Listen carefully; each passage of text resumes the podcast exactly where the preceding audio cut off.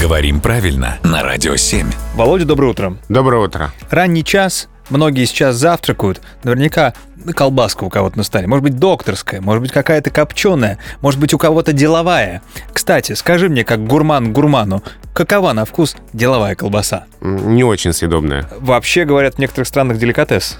Это очень интересное выражение, правда. А, в общем-то, ведь это же человек, деловой человек. Тот, кто постоянно что-то придумывает, чем-то занят, да, или о ребенке, так можно сказать, который из себя там строит какого-то делового. Ну или, по крайней мере, хочет казаться деловым, опять же. Да.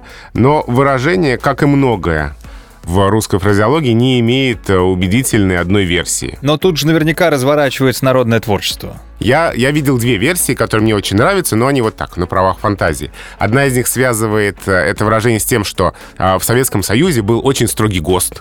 Так. Да, на колбасу. Ага. То есть ГОСТ, да, документы, строго все задокументировано. Все настолько четко, Ага. как при производстве колбасы. А, все, понял, так. А еще одна версия, которую я видел, которая мне тоже понравилась.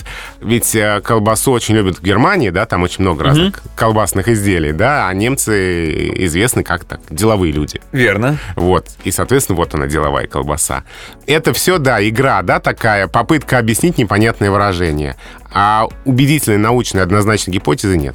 Кстати, возвращаясь э, к кулинарным изыскам, в тех странах, где деловую колбасу все-таки потребляют, где она деликатес, нарезают ее ромбиками. Это малоизвестный факт. Спасибо, Володя.